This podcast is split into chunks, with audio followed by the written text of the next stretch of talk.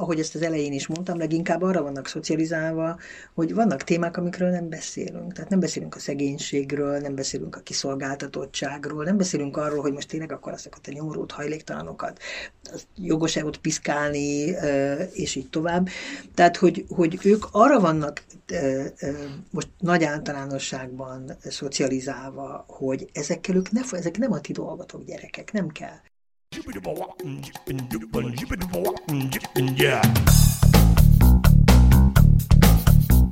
Akkor üdvözlök mindenkit a Határsértők 8. epizódjában. Én Kerner Zsolt vagyok, és Jankovics Márton kollégámmal. Sziasztok! Kérdezzük Galambos Ritát, aki a oktatási szakértő és a, a Demokratikus Ifjúságért Alapítványnak az alapítója, jól tudom? Nem alapítója, hanem a vezetője. A vezetője. Kitűnő. És amiről beszélgetni fogunk, az, az pedig a, hát a demokrácia, a politika és a fiatalok, meg en, az, ennek a, az oktatáshoz fűződő viszonya, és én igazából arra gondoltam, hogy felvezető kérdésnek egyből egy ilyen erősebb dologgal indítanék, hogyha politika iránt érdeklődő vagy nem érdeklődő fiatalok megnézik ennek az önkormányzati választási kampánynak az elmúlt két-három hetét, akkor így, eh, akkor, akkor mi fog ebből ebből megragadni bennük, és és mi lenne a megoldás arra, hogy így ezt valami jóvá formáljuk? Igen, ez egy eh, elég ütős kérdés. Hát azt gondolom, hogy, hogy az a ha politika iránt nem is feltétlenül érdeklődő, de mondjuk nyitott, eh, fiatal, követi az eseményeket, akkor valószínű, hogy egy életre elmegy a kedve a politikától, tehát attól a fajta politikától, ami a, tényleg a pártpolitika és a porondon levés.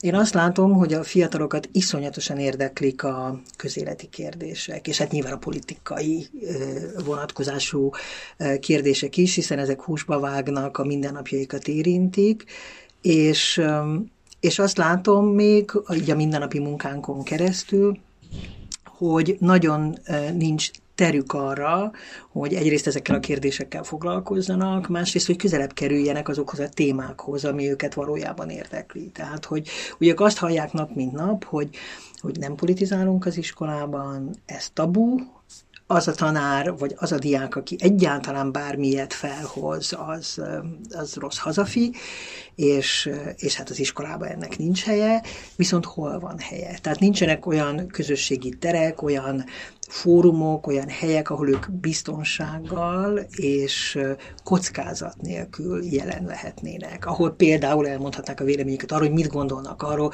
hogy ivarérett felnőtt emberek azzal szórakoznak, hogy egymás hálószobájában nézegetnek, és, és egymást próbálják lejáratni. Igen, hogy, hogy mondtad az elején, hogy hogy a pártpolitikát megy egy, el egy életre kedvük, viszont van 2019 Magyarországon más, másféle politika, mint pártpolitika? Hát ez egy nagyon jó kérdés. Ugye a rendszerváltás utáni egyik első közoktatást érintő törvény ugye kimondja azt, hogy, hogy az iskolában semmifajta párt politikai megnyilvánulásnak nincs helye, kampánynak, vagy ilyen alapú kirekesztésnek nincs helye, miközben nap mint nap ez történik. Tehát ez egy iszonyú álszent dolog ma már. És azt is gondolom, hogy nagyon veszélyes dolog a fiataloknak folyamatosan azt mantrázni, hogy egyrészt ugye itt van kitéve előttünk minden, ami politika, de te ezzel ne foglalkozz, mert ez nem a te dolgod. Mm. Miközben azt hallja nap, mint nap, hogy, hogy azért az egyéni felelősségnek elég nagy jelentősége van, ha másra nem gondolunk, csak mondjuk a klíma problémára. Tehát, hogy azért egy kicsit árnyaltan gondolkodó fiatal ebből azt érzi, hogy bocsánat, itt van egy ellentmondás, tehát, hogy hogy is van az, hogy, hogy az iskola azt harsogja állandóan, hogy azért alapvetően nekem jogaim nincsenek, mert majd a felnőttek megmondják. Ugye hát ez is tele volt most a sajtó egy csomó ilyen történettel, ahogy nyilvánosságban megjelenő fiatalokat aláztak meg azért, hogy ők, ők egyébként nagyon kulturáltan és szépen és árnyaltan megfogalmazták a gondolataikat egy csomó kérdésről. Tehát ez van az egyik oldalon, a másik oldalon meg azért a fiatalok között is van egy kis közös gondolkodás, szervezkedés, időnként elmennek tüntetésre, gondolkodnak ezen azon de ez, ez egy nagyon marginális kis nagyon kis számú fiatal, aki egyáltalán ezt megmeri tenni, mert ezzel kockázatot vállal.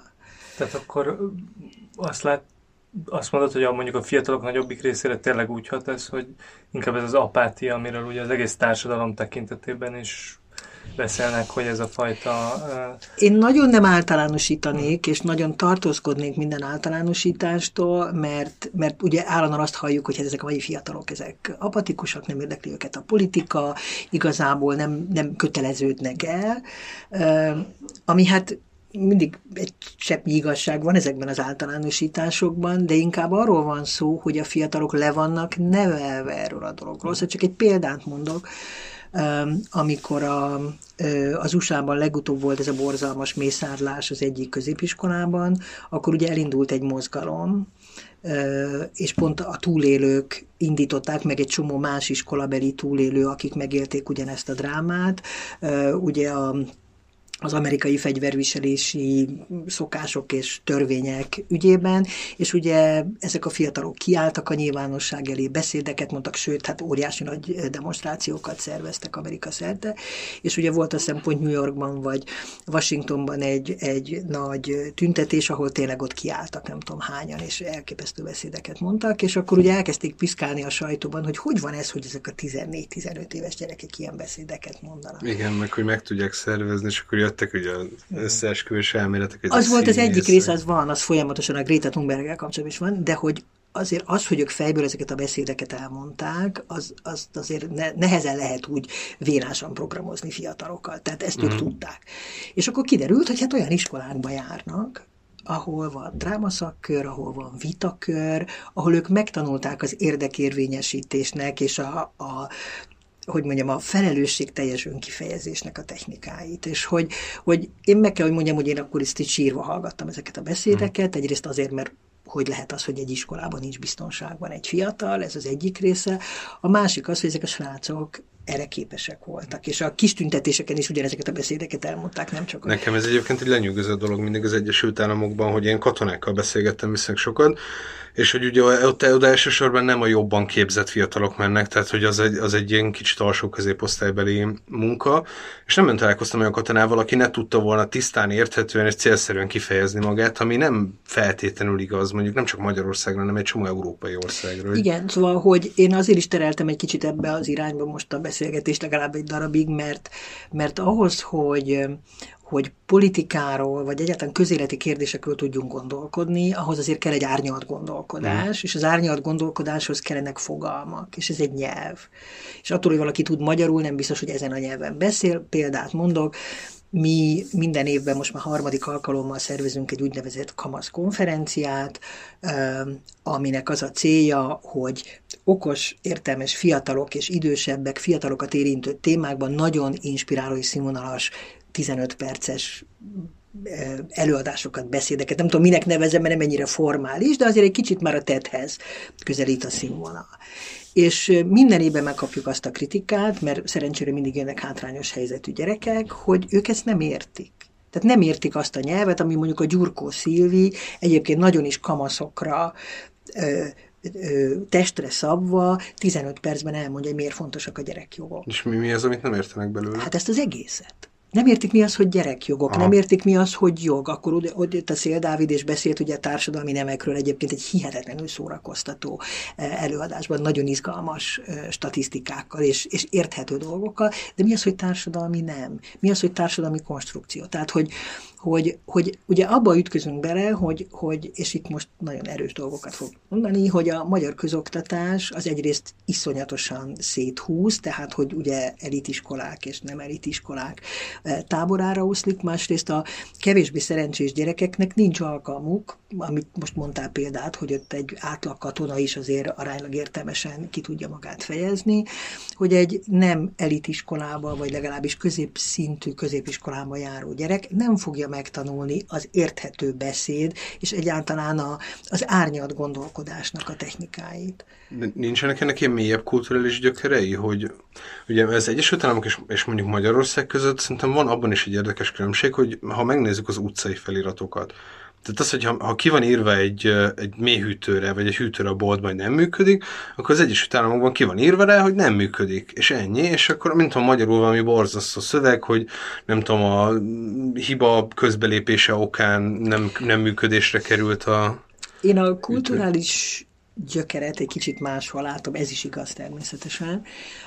Én egy picit máshol is látom, és az a példa, ez is egy példa, tehát a hmm. frigider elromlott, hogyan mondjuk, vagy a postán, vagy a tűzoltóságon milyen szavakat használnak, amiket én például nem értek, vagy az orvosok milyen nyelvet használnak. A tértivevény, bocsánat, csak ez Igen, a szó hogy nem, meg a tű, száraz tűzi víz, stb. Tehát, hogy, hogy ez egy dolog, de ami ennél egy picit fontosabb az az, hogy mi egyszer nem egyszer, többször csináltunk olyan kézikönyveket, amivel tanároknak próbálunk segíteni abban, hogy fiatalokat hogy lehet megtanítani vitázni.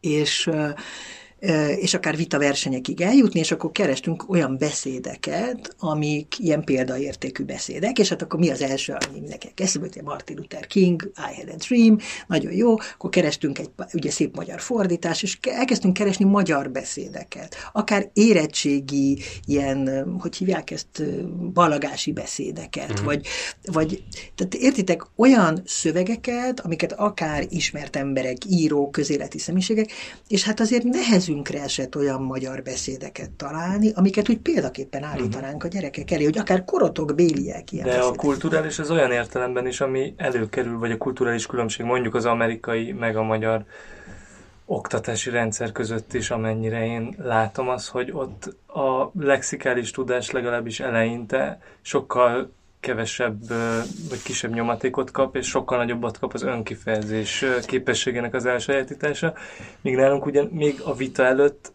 a vita egyik előfeltétele, hogy meg tudjon szólalni az ember hogy egyáltalán. Tudjon és, és meg, akarja. És meg merjen szólalni, és ne azt gondolja, hogy ha ő már megszólal, és az esetleg nem pont az, ami a könyvben le van írva, vagy amit a tanár az előző órán elmondott, akkor az már... Így van, tehát hogy, hogy azért is mondom, hogy ezek a mély kulturális gyökerek, tehát nagyon mélyre áshatunk, mert ugye én foglalkozom mindenféle reformpedagógiákkal, meg, meg modern pedagógiai eljárásokkal, és hát azt azért mondhatom szomorúan, vagy nem tudom hogy, hogy az 1920-as években azok a módszerek már mind rendelkezésre álltak a világban, a, főleg a világ mondjuk demokratikusabb vagy civilizáltabb felén, amiket ma alternatív iskolaként bélyegzünk meg, ugye ez most elő is került, hogy mire jó az alternatív iskola, meg mit, mit nevezünk alternatív iskolának, mert rég nem szabadna így hívni, ezek olyan technikák és módszerek, amik már akkor is jól működtek, és az önkifejezés az egyik alapja, meg az, hogy, hogy készségeket fejlesztünk, és megerősítjük a gyereket, és biza, stb. Tehát, hogy, hogy én azt gondolom, hogy itt fényévnyire vagyunk attól, ami az alapja lenne annak, hogy magabiztos, gondolkodó és tenni akaró fiatalok vegyenek minket körül. És, és, össze... és bocsánat, és, és ö, ugye ti kapcsolatban vagytok egy csomó iskolával, és rengeteg diákkal évről évre.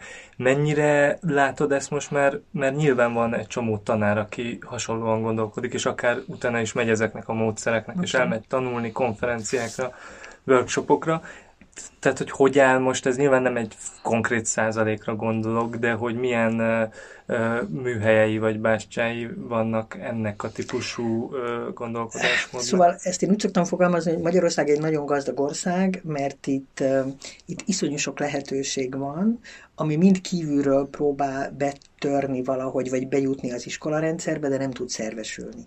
Tehát ezt úgy tudom megfogalmazni, hogy nagyon sok lelkes tanár van, nagyon sok olyan tanár van, aki még nem hagyta el a pályát, azt gondolja, hogy neki ott a helye, mert ezt imádja csinálni, ebben tehetséges, ebben jó, és küldetése is van.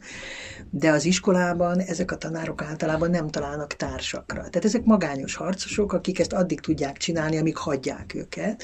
De azért például velünk dolgozó pedagógusok egy része is azért olyan visszajelzéseket kap az igazgatótól, hogy na most már azért kicsit légy szíves, nyugodj le, vagy ne legyél már ennyire kreatív, mert a többiek gátlásokat kezdtek már kifejleszteni, hogy te ennyire kreatív projekteket csinált, és ők nem. Miközben ők is csinálhatnának ők is jöhetnének hozzánk bárhova máshova tanulni. Tehát én úgy látom, hogy ugye én nagyon hiszek ebben a kritikus tömeg e, elméletben, vagy nem tudom, elvben, hogy, hogy azért ezek összeadódnak, ezek az energiák, és mondjuk a kritika messze egy nagyon jó példa, meg ami történt ugye a városi biciklizéssel, és hogy azt gondolom, hogy ez nem történik meg a közoktatásban. És azért nem történik meg, mert az, aki ezt komolyan veszi, amiről eddig beszéltünk, ő megy ki az, az állami oktatás ügyből, és most már ott tartunk egyébként, hogy az egyházi iskolák kezdenek a szabadság szigetei lenni.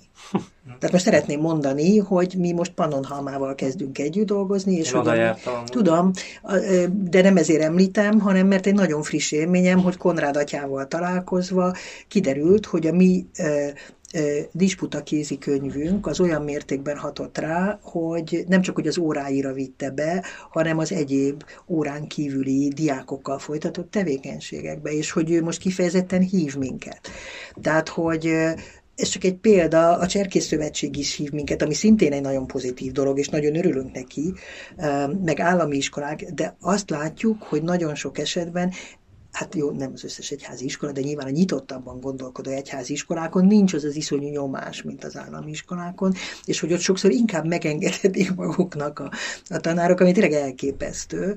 Igen, ez azért elég furcsa. Hát most ezen én is meg volt, tehát nyilván nem merném ezt itt most elmondani, hanem ezt tapasztalnám, hmm. és mondom itt az arányok azért, tehát itt most egy pár iskoláról beszélünk, de azt látom, visszatérve a kérdésetekre, hogy, hogy nem tudnak hogy mondjam, erőt képviselni azok a másképp gondolkodó, másképp tanító tanárok, mert elszigeteltek maradnak az iskolájukban, és in the end of the day vizsga van, érettségi van, és a végén úgy is azt fogja eldönteni, hogy te mennyire jó tanár vagy, és nem az a bizonyos hozzáadott érték, aminek már nem hozzáadott értéknek kéne lenni, hanem az alapnak.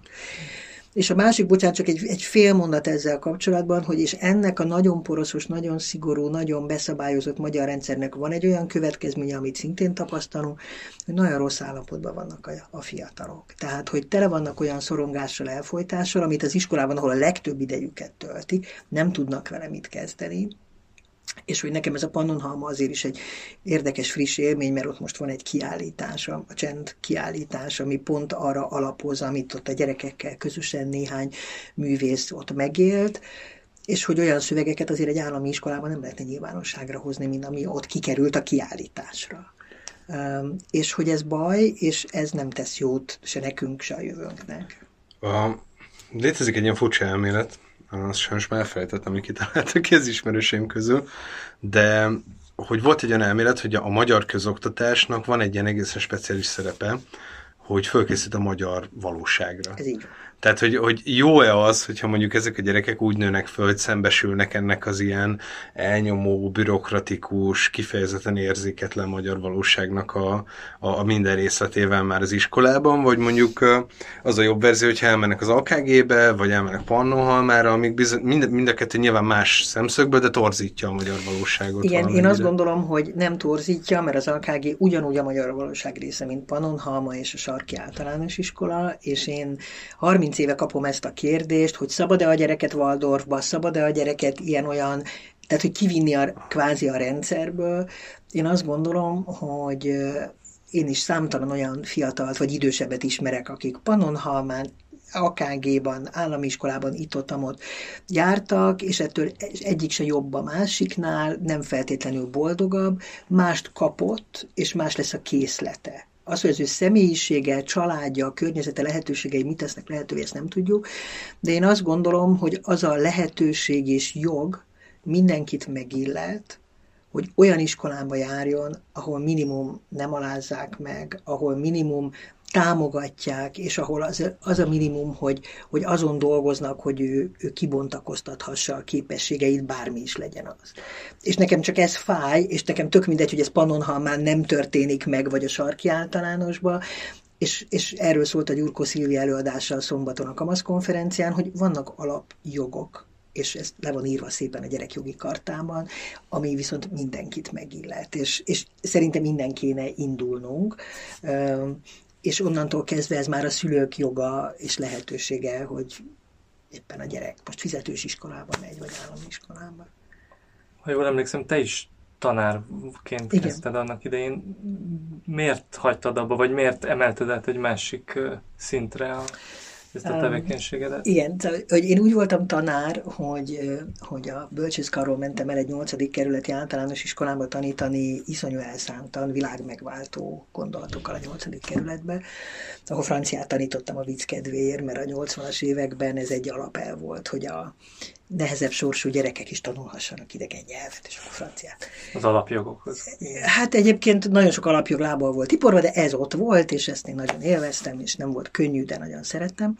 És, és igazából én 15 évig tanítottam, és, és nagyon elfáradtam. És én olyan tanár voltam, vagy úgy szerettem tanítani, hogy így beleteszek mindent, és akkor született két gyerekem, meg, meg sok minden más is érdekelt, többek között elindítottam egy, egy, egy mozgalmat, vagy egy, egy ilyen pedagógus kezdeményezést a Frené, tehát a Magyar Frené Alapítvány sok társammal, és akkor én abba tettem bele nagyon sokat, hogy egy kicsit ezt a másképp gondolkodást, másképp csinálást vigyük be a rendszerbe. Hát elmondhatom, hogy nem nagy sikerrel, de azért, azért nagyon, tehát az óvodai, tehát, a, a, a, tehát az óvodák életében a frené pedagógia ma jelen van Magyarországon. De ez azért lehetett, mert Montessori alapú volt eleve, tehát be tudták mhm. fogadni, mm. és az iskola kevésbé. Engem az érdekel, hogy hogy mitől van ez az ilyen brutális ellenállása a magyar közoktatásnak mindenféle újítással kapcsolatban. Tehát, hogy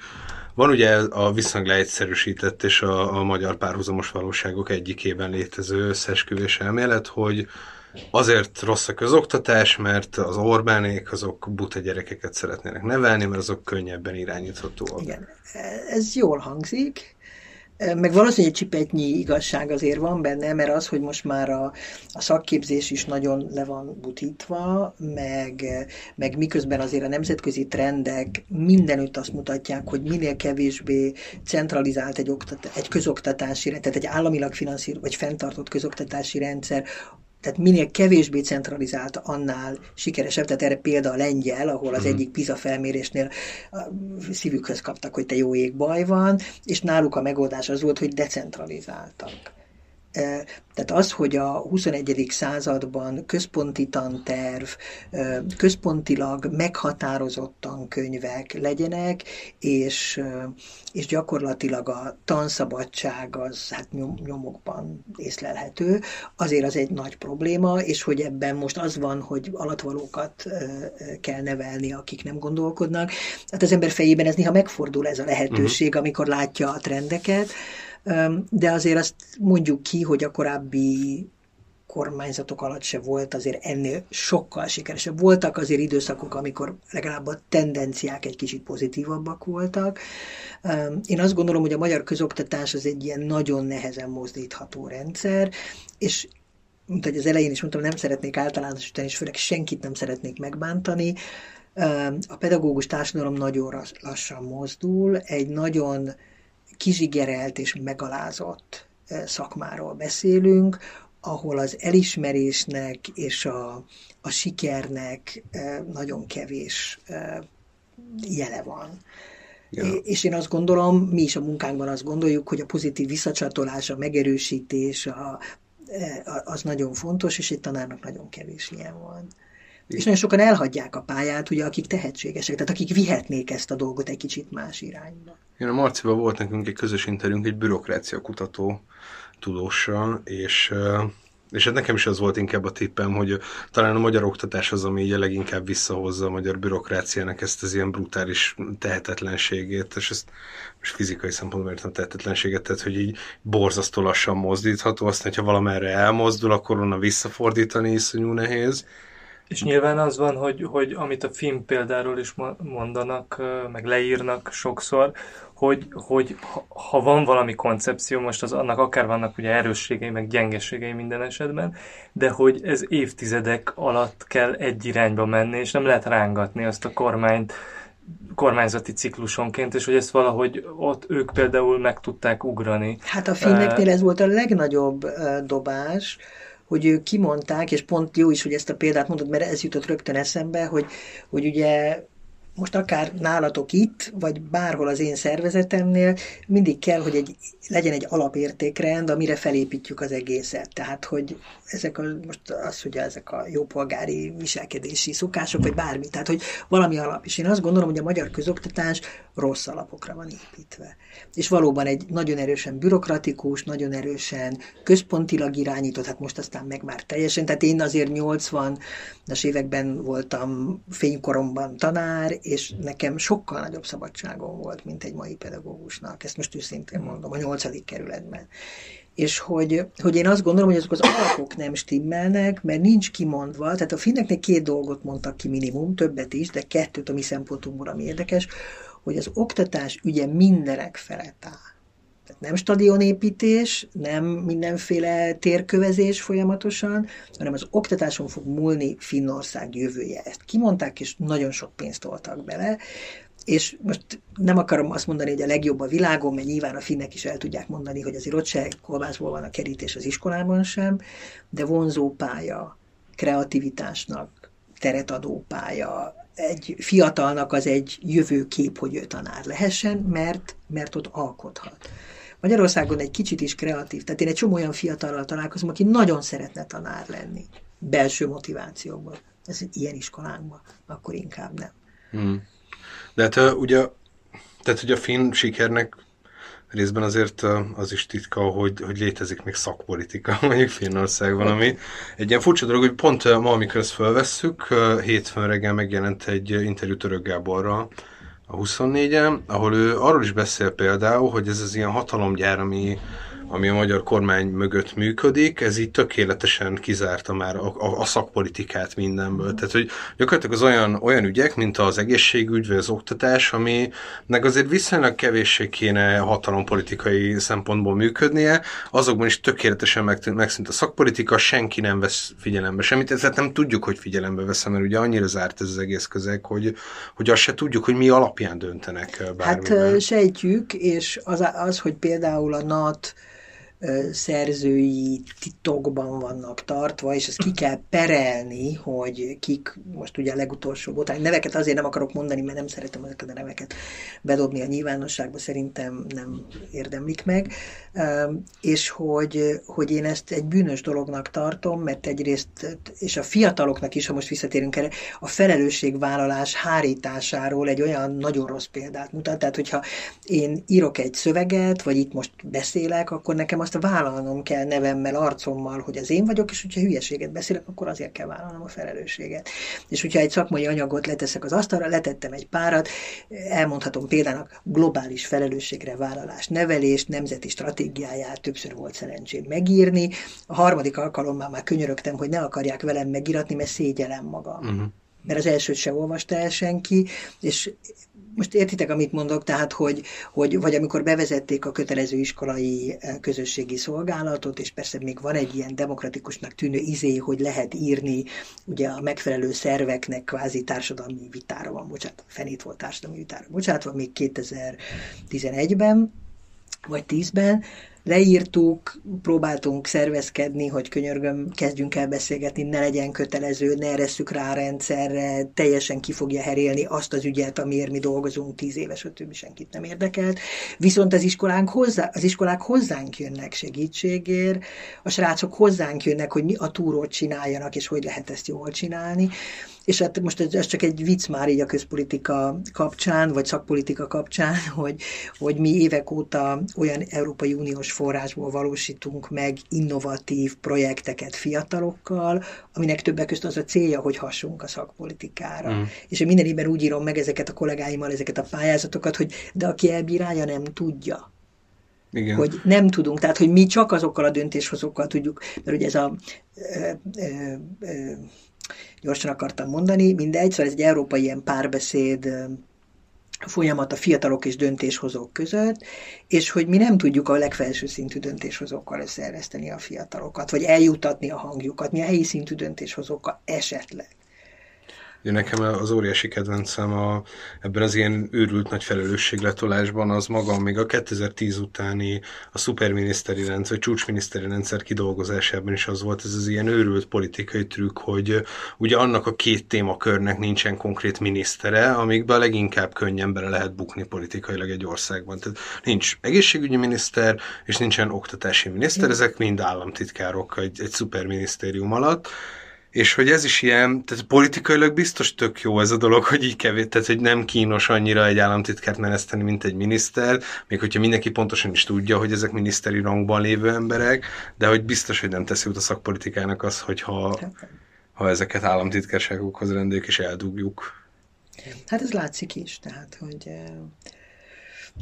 És hogyha a felülnézeti irányból, tehát a szakpolitikai irányban most visszatérünk az iskolákba, meg a diákok szemszögére egy pillanatra, hogy abba például mit látsz, hogy, hogy mert láttam, hogy szerveztek arról is programokat, hogy hogyan tájékozódnak a fiatalok meg, hogy fake news hogy lehet megkülönböztetni a valós információktól, és ne dőljenek be mindenféle álhíreknek, hogy, hogy hogyan, honnan tájékozódnak a fiatalok. Nyilván ez is nagyon sokrétű, mert nagyon sok háttérből jönnek meg minden, de hogy, hogy, hogy mi a... Mert sokszor van az embernek az az élménye, már az én 30-as generációmnak is, hogy, hogy nekem például már fogalmam sincs, hogy egy mai tinédzser nem, nem is használja azokat a platformokat, amiket én használok. Például ez ilyen egy-egy beszélgetésbe kiderül, hogy például a Facebook az már valamilyen ez már gáz, öreges igen. gáz platform, ami nekünk mondjuk így az elsődleges kommunikációs vagy ilyen szociális életünknek az egyik melegágya, az ott már nem is létezik, és mondjuk a YouTube-on néznek,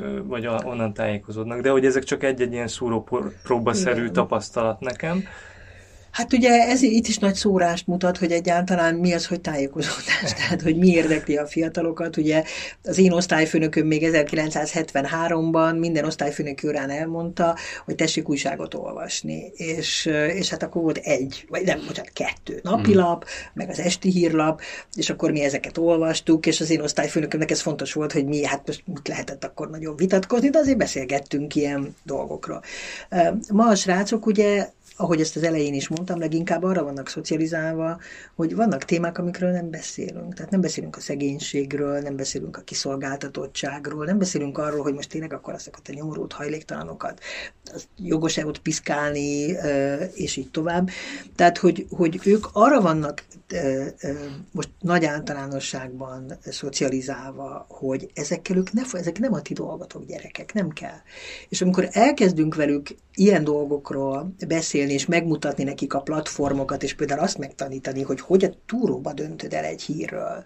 Tehát, hogy most az összeesküvés uh-huh. elméletek, vagy bármi, hogy akkor most a Greta Thunberg, meg a Trump, meg a nem tudom kicsoda, akkor így kinyílnak, de nagyon rövid a, az attention span, tehát hogy ahhoz szoktak, hogy így tak-tak-tak, mindenbe belenézünk, fél perc, egy perc, az már nagyon jó.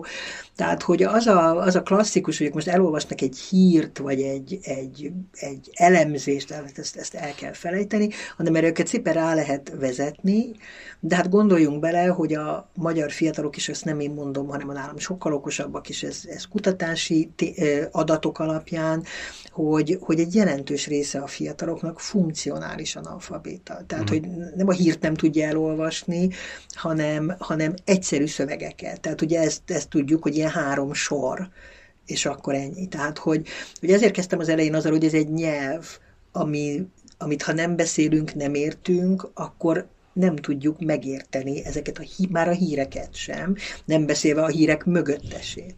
Tehát, hogy az a, az a rossz hiszemű feltételezés, hogy szándékosan van lebutítva a közoktatás. Ugye ezt én nyitva hagynám, én nem válaszolnám meg ezt a, ezt a kérdést, de hogy, hogy tényleg az van, hogy, hogy akkor, amikor a fiatalokat azzal tömik, hogy még mindig memorizálni kell. Tehát amikor nekünk azt mondják a srácok, hogy, hogy te jó ég, hát így is lehet ki dolgokhoz, jelenségekhez viszonyulni, hogy körbejárjuk őket, hogy vitatkozunk, hogy, hogy akár alkotásokat hozunk létre, hogy, hogy, hogy egymás véleményére kíváncsiak vagyunk. Tehát nekünk volt olyan diákgyűlésünk, ahova önszántukból jöttek a srácok egy hosszú projektben, ahol az első nap, amikor nem szólaltak meg, és azt kezdtem, hogy de gyerekek, hát ez értetek van, hát na, hát valami. És akkor felállt egy nagyon kedves lány egy budapesti elit gimnáziumból, és azt mondta, hogy ne haragudjatok ránk, mi nem szoktunk hozzá, hogy a minket érintő kérdésekben eh, vélemény nyilvánítsunk. És akkor uh-huh. értitek? Tehát, hogy, hogy ott lefagytunk egy pillanatra, és hogy erről beszélek, hogy, hogy a fiatalok igen a YouTube-ról, meg a mit tudom én az Instagramról leginkább sztárok életével és ilyen gyorsan emészthető dolgokkal. Nem, ez, ennek egyébként ellent mondanék valamennyire, hogy a YouTube-on van egy tök nagy ilyen újraéledése a, a, a magyarázó politikai típusú tartalmaknak. Tehát, hogy szerintem a Marci is ezt értette a YouTube alatt, hogy ugye van egy csomó olyan közszereplő YouTube-on, akik a mi inger küszöbünket el se érik, viszont ők magyarázzák meg a fiataloknak azt, hogy mit kell gondolni a baloldalról, mit kell gondolni a szegényekről, az identitásról, a, a társadalmi nemekről, és ugye itt meg sokkal kisebb a szűrés, hogy, hogy merre indulunk el, és az algoritmus egyre kijebb tol minket mindig. Tehát, hogyha kezdetnek egy mérsékelt, a jobb oldali ember próbál nekünk elmagyarázni, mi az a társadalmi nem, akkor a vége az lesz, hogy öt órával később már egy konkrét fasiszta. Igen, meg hogy ennek az az óriási kockázata túl ezeken az ilyen szélsőségesé irányba lökő algoritmusokon, hogy egyáltalán pont az a cél, most bármit is gondolunk arról, hogy hazafiasságra, vagy nyitottságra, vagy bármire kell nevelni, úgymond a fiatalokat, egyáltalán az, hogy, neve, hogy már az is egy illúzióvá válhat, hogy itt bárki nevel bárkit, már mint hogy ez megvalósul egyáltalán ilyen típusú folyamat, hogyha nem vagyunk tisztában azokkal az ő világuknak a legalapvetőbb működésmódjával. Hát, na de pontosan, tehát hogy, hogy én azt gondolom, hogy amivel mi most nagyon sokat foglalkozunk szervezeti szinten, az ugye a tanulási élménytervezés, ami egy ilyen design thinking alapú, tervezői gondolkodás alapú tanulási élménytervezés, ami ugye két dologból indul ki, hogy egyrészt a tanulás akkor hatékony, ha élményszerű, és hogyha ugye valami különleges dolog történik, ami nem azt jelenti, hogy nekem fejen kell állnom, hanem valami olyan helyzetet kell teremtenem, ahol, ahol mély tanulás történik, és a másik, hogy ennek az egész tervezésnek az alapja az az empátia, vagyis, hogy figyelembe veszem azt, aki aki miatt ezt csináljuk, tehát jelen esetben a diákot. Tehát, hogy én ismerem nagyjából az ő olvasási szokásait, vagy érdeklődését, vagy az, hogy egyáltalán hány percig tud figyelni. Még azt tanultam francia tanárként, hogy az alsó tagozatos gyerek 6 percig tud figyelni, tehát 6 perceként nekem valami más tevékenységet kell csinálni. Ez teljesen eltűnt a, a pedagógiai gondolkodásból, hogy például a monotonia tűréssel, hmm. hogy van ma egy középiskolás fiatal, vagy meddig tud ülni egy helyben, vagy egyáltalán egész egészségileg, vagy értitek? Tehát, hogy, hogy amikor mi így tervezünk különböző projekteket, vagy akár képzéseket, akkor ez az alap hogy ők kik, tehát megpróbáljuk a personáját megcsinálni, hogy, hogy, hogy pontosan ez, amiket ti most pedzegettek, hogy megértsük, hogy honnan jönnek, és hogy más egy középosztálybeli gyerek, vagy egy tanodás gyerek, vagy egy, egy kisvárosból jövő középiskolás, és hogy, hogy, hogy úgy érzem, hogy, hogy a mai közoktatásban ugye ez az egész politikai felbuzdulás, hogy akkor minden iskolában ugyanazt kell tanítani, mert ezzel egyelő esélyeket biztosítunk, ez egy olyan mértékű, most nem akarom minősíteni, de félreértés, és konkrét értelmetlenség, mert nem lehet, tehát nincs one fits all megoldás, és, és ezért gondolom azt, hogy a megoldás, és ezt gondolom a 70-es évek óta, hogy a megoldás az, hogy ott, ahol vagyunk, ott jól csináljuk, minőségit csináljunk, figyeljünk a gyerekekre, stb. És hogy aztán ezek az erők egyszer összeadódnak, és aztán majd az valami változást hoz a rendszerbe. Én ebben bízom 30 valahány éve, de ez még nem történt meg, de, akkor Tehát, a, a, azt mondod, és csak tényleg akkor ennek a, a, a végére érve, hogy összekössük a két irányt, az alulról építkező, meg hogy fölülről mondjuk a politikának mi, mi lenne, vagy lehetne a szerepe, mondjuk az, hogy segíti ezt nyilván infrastruktúrálisan, meg, meg egy, egy jó képzéssel, meg nem tudom, hát bérezéssel. Hát ha most kérdezed, akkor gyorsan fel tudnám sorolni, hogy mi minden. Igen, tehát hogy ez a kérdésem, hogy, mert hogy azért az, az hogy, hogy ez pusztán, igen, a, a, a, az ilyen kis mikroközegekben Az nem tud rendszerszintű változást hozni, vagy ha hoz, akkor az eléggé erőteljes, de nem. Tehát én azt gondolom, hogy kutya kötelessége egy bármilyen kormánynak az adófizetők pénzéből mélt méltányos iskolarendszert működtetni. A méltányos alatt azt értem, hogy normális épületekben, normális körülmények között, és ez onnan kezdődik, hogy milyen bútorok vannak, és milyen székeken ülnek a gyerekek, és milyen világítás van, és milyen az ebéd, eh, és kikkel szerződünk, és hogy figyelünk oda, egészen odáig, hogy hogy értelmezzük a pedagógus feladatát, és egyáltalán az iskola feladatát és célját, és én erre mondom azt, hogy mi mindig az alapokig megyünk vissza, hogy mit is akarok én tanárként, mit szeretnék, mi az iskola dolga a gyerekekkel. Az adott társadalomban mi az iskola felelős, óriási felelőssége van. És ezt fölülről is kell segíteni és támogatni, mert nem, tehát egy, egy ilyen bürokratikus rendszerben, ahol az igazgató kinevezése is már központilag e, irányított, e, e, ott, ott nem tud egy iskola egyszer csak elkezdeni autonóm módon működni, hát ha csak nem egy független és a kormány támogat, vagy az a mindenkori kormány pénzügyi támogatásától független. Van nekünk egy olyan szokásunk, hogy minden beszélgetést egy, egy kérdéssel zárunk le, ami valójában nem egy kérdés, de meg szoktuk kérdezni minden vendégünktől, hogy mi ez a három könyv, amit elolvasva vagy közelebb jutunk ahhoz a témához, amivel ő foglalkozik, vagy hogyha ha ez hirtelen egy ilyen nagyon szivatos kérdés, akkor meg lehet, esetleg be lehet váltani egy olyanra is, hogy mi ez a három könyv, amit éppen olvasol. És Jó, akkor kezdem az utolsóval. A legutolsó könyv, amit olvastam, az Elif Safak török írónőnek a, az Éva három lánya című könyve, ami egy nagyon tanulságos és nagyon kemény és erős könyv, és mint szerző nagyon ajánlom különböző korosztályoknak. Ami szakmailag rám nagyon nagy hatással volt, az pont ez a, ez a tanulási élménytervezés témaköre, ami most tényleg megfogtatok, mert most nagyon kéne tudnom a szerző nevét, de az eszembe jut, viszont van egy testvérpár, Derend Heath, uh, akik a, a, az élmény, tehát hogy hogyan teremtsünk élmény, olyan helyzeteket, amikor élményszerűvé válik a, a tanulás, és ezt mi nagyon sokat használjuk ezt a könyvet, és hogyha megfeszülök, se jut eszembe. Majd ezt utólag. De ezt utólag mindjárt, mindjárt, mindjárt előveszem és megnézem. Ez is egy kreatív képzés lesz a forrás kezelésben. Ja, forrás. Valószínűleg, ha hétvégén egy kicsit többet pihentem volna, akkor ez jobb lett volna. És, és hát a másik, amit, amit olvastam, és, és nagyon nagy hatással volt rám, és tulajdonképpen ez egy kicsit szakma is részben, meg szépirodalom is ezen Ádas Péternek a, a, az önéletírása, ez a két vaskos kötet, amit elolvasva az ember egy kicsit rádöbben arra, hogy, hogy ezek olyan kulturális meghatározottságok, amikben élünk, hogy ezeket így nem lehet egyik napról a másikra átalakítani, és akkor ezt még fokoznám egy kicsit. Mert van egy másik könyv, ami meg még jobban rádöbbentett arra, hogy nem tudom, hogy van-e remény, de úgy gondolom, hogy van, és ez a Lesznai Annának a a, e, volt egyszer egy kert című uh-huh. könyve, ugye lesz Nagy Anna az a századforduló, előző századfordulónak egy nagyon ismert e, költőnője, festőnője és közéleti személyisége, aki többször emigrált politikai, többször volt határsértő.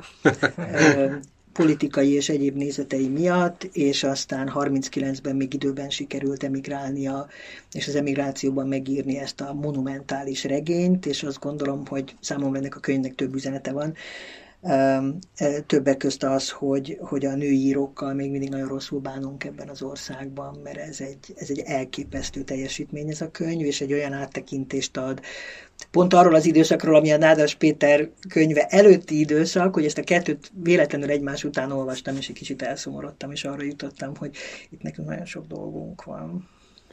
Azt hiszem, hogy ez egy tökéletes befejezése volt a beszélgetésnek, úgyhogy hát ez volt a határsértők, és nagyon szépen köszönjük, hogy, hogy végighallgattátok. Hogyha segíteni szeretnétek nekünk, akkor az iTunes-on, vagy ahol hallgatjátok, adjatok öt csillagot a podcastunkra, és a kritikákat vagy dicséreteket is, is írjátok be értékelésbe vagy kommentbe. És azzal már is előrébb kerülünk, és esetleg még jobb tartalmat is tudunk gyártani a jövőben. Szóval köszönjük, sziasztok!